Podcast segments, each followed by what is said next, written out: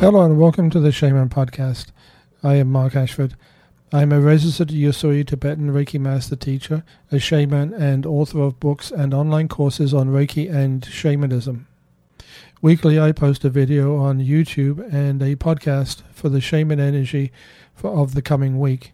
The reading is general, so please take what resonates with you. Please take a moment to hit the subscribe button and ring the bell if you're on YouTube, or subscribe if you're on a podcast platform. This way, you'll receive notifications of new podcasts and videos. In addition to the weekly events, I also produce books, online courses, podcasts, and videos on all things shaman and Reiki, so watch out for them.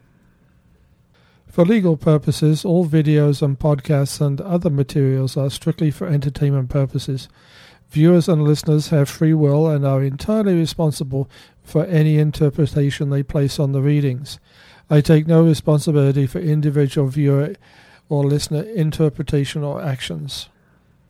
These show notes contain information on the card decks used in the readings and where to get more information on my websites, books, and courses. Please check out the links below. Thank you. Earth. The earth is one of the five elements of Tibetan shamanism. Earth nurtures and feeds the plants and trees with nutrients and is a stable and encouraging place for them to grow. Now is the time to look at your own dreams and goals, plans and thoughts. Look at what you have planted in terms of your desires and dreams yesterday, last week, last year, last month. How are they growing? Can you nurture them? This is a time to look at your dreams and goals and plant new ones, new ideas, and start what is needed to make them grow.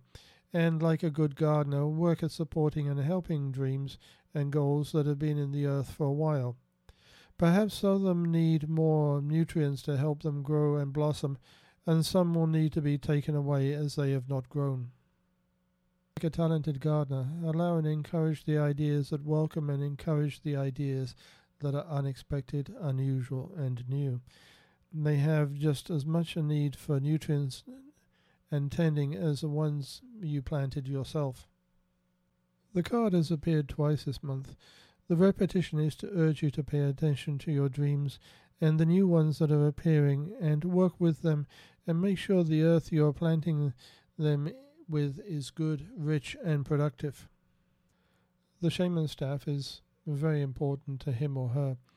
It embodies a spirit that helps and guides them as they practice healing and guided the soul of one who has passed over.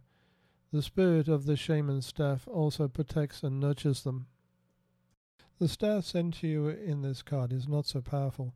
You are not a shaman and you do not need that power, but you do need support. Things may be difficult now.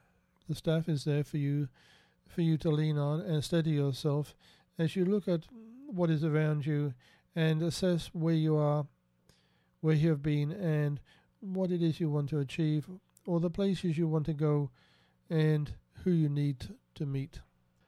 The staff, the staff may also turn you around and take you back to the start, at the beginning of your particular journey. Maybe the new job is not the best thing for you right now. A relationship that is proving difficult may need simplicity, not more complexity and depth. Is it time to start over with a new foundation that staff will help you achieve? Is it time to go in a new direction? If so, staff will take you there and show you the solid rock from which you can start your journey. I hope you enjoyed the information. Please like, share, and subscribe. Click the links in the notes to find out more about our materials on Reiki and shamanism. Please consider joining our Patreon page. It helps to support the channel.